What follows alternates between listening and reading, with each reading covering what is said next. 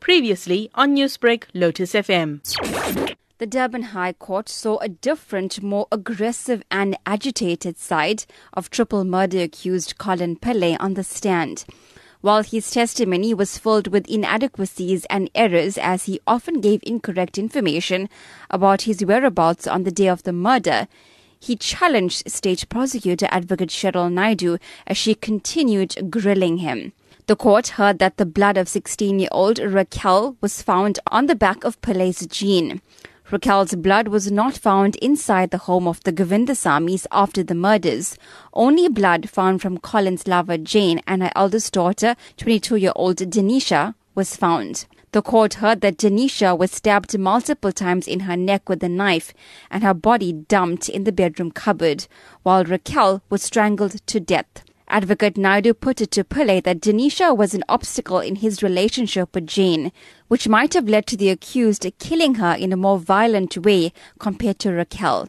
Naidu put it to the court that Rackelle walked into the active crime scene and that's why she was killed. The court heard on previous appearances that Denisha did not approve of the extramarital affair and often told her father, Sagren Govindsamy, when Pillay came to their home in defending how the bloodstains were found on his clothing. Pillay told the court that one of the police officers working on the case, Colonel Faisal Rajak, has a personal vendetta against him and that he took the jean to the crime scene and smeared the blood in an effort to implicate him. He also made allegations against Colonel Rajak, saying he is on the payroll of many people. Pillay says if he committed the crime, he would have destroyed the clothing, so there would be no evidence to implicate him. Other crucial evidence brought forward in the court by Advocate Naidu was that Pillay's DNA in the form of his sweat and skin cells was found on the front of the television set in the Govindsamy home. The set was removed from its mounted position and placed on the floor of the kitchen. Sagren Govindsamy earlier testified that he cleaned the television set often. Advocate Naidu suggested to Colin that his DNA was found on the television set because he removed it to make it look like a robbery.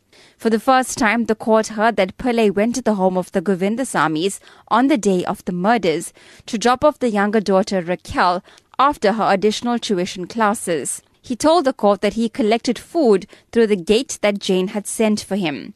Advocate Cheryl Naidu also presented cell phone conversations between Pillay and Jane Govindsamy to the court, which included SMSs sent from Pillay to Jane five days before the murders were committed. In the SMSs, Pillay accuses Jane of cheating. Pillay was also grilled about an injury to his finger.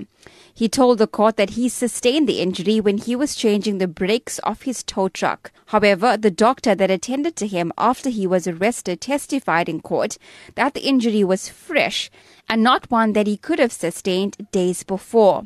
The court also heard that the morning after the murders were committed, Pillay did not contact Jane with their usual messages or calls.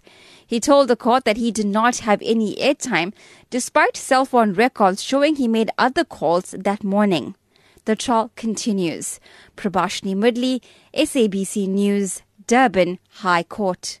Newsbreak, Lotus FM, powered by SABC News.